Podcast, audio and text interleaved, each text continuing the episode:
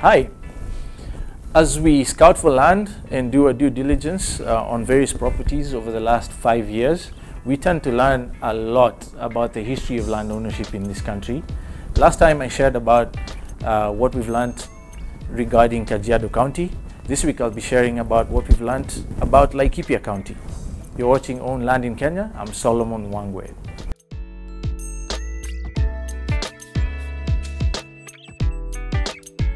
So one of the uh, cool things I learned um, about Laikipia County, where we've looked for property in that side, is that its history goes as far back as the late 1800s. Um, many people might not know this, but even till today, most of Laikipia County is controlled by descendants of white settler farmers. These are men and women who traveled from Europe back in the 1800s and early 1900s looking for new opportunities in this frontier that was now a British protectorate. Right? They came over looking for farming opportunities and all manner of economic benefits.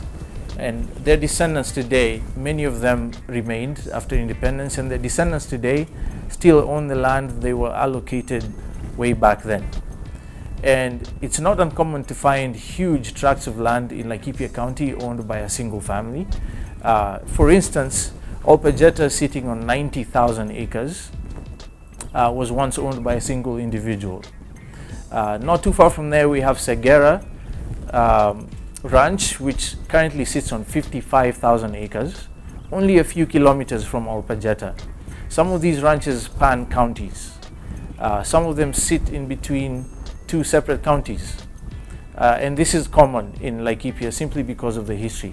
So over time, what's, what's tended to happen because of the huge tracts of land and the changes in land laws, especially after a new constitution came into effect in 2010, a lot of these huge tracts of land have been turned into conservancies.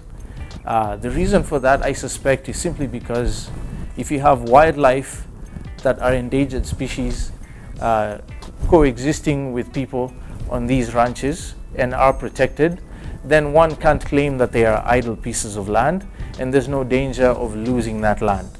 And it makes sense. It's done amazing things for um, wildlife uh, and tourism industry because Laikipia, unlike Mombasa and the coastal regions, tends to have a very stable tourism cycle because you have people coming in from all over the world to view our, uh, our wildlife. Laikipia also happens to be pretty much uh, one of the main areas where we get meat from. Livestock ranching is very popular in Laikipia uh, simply because of the climatic conditions. And that's what tends to happen with the few ranchers who still control the huge tracts of land.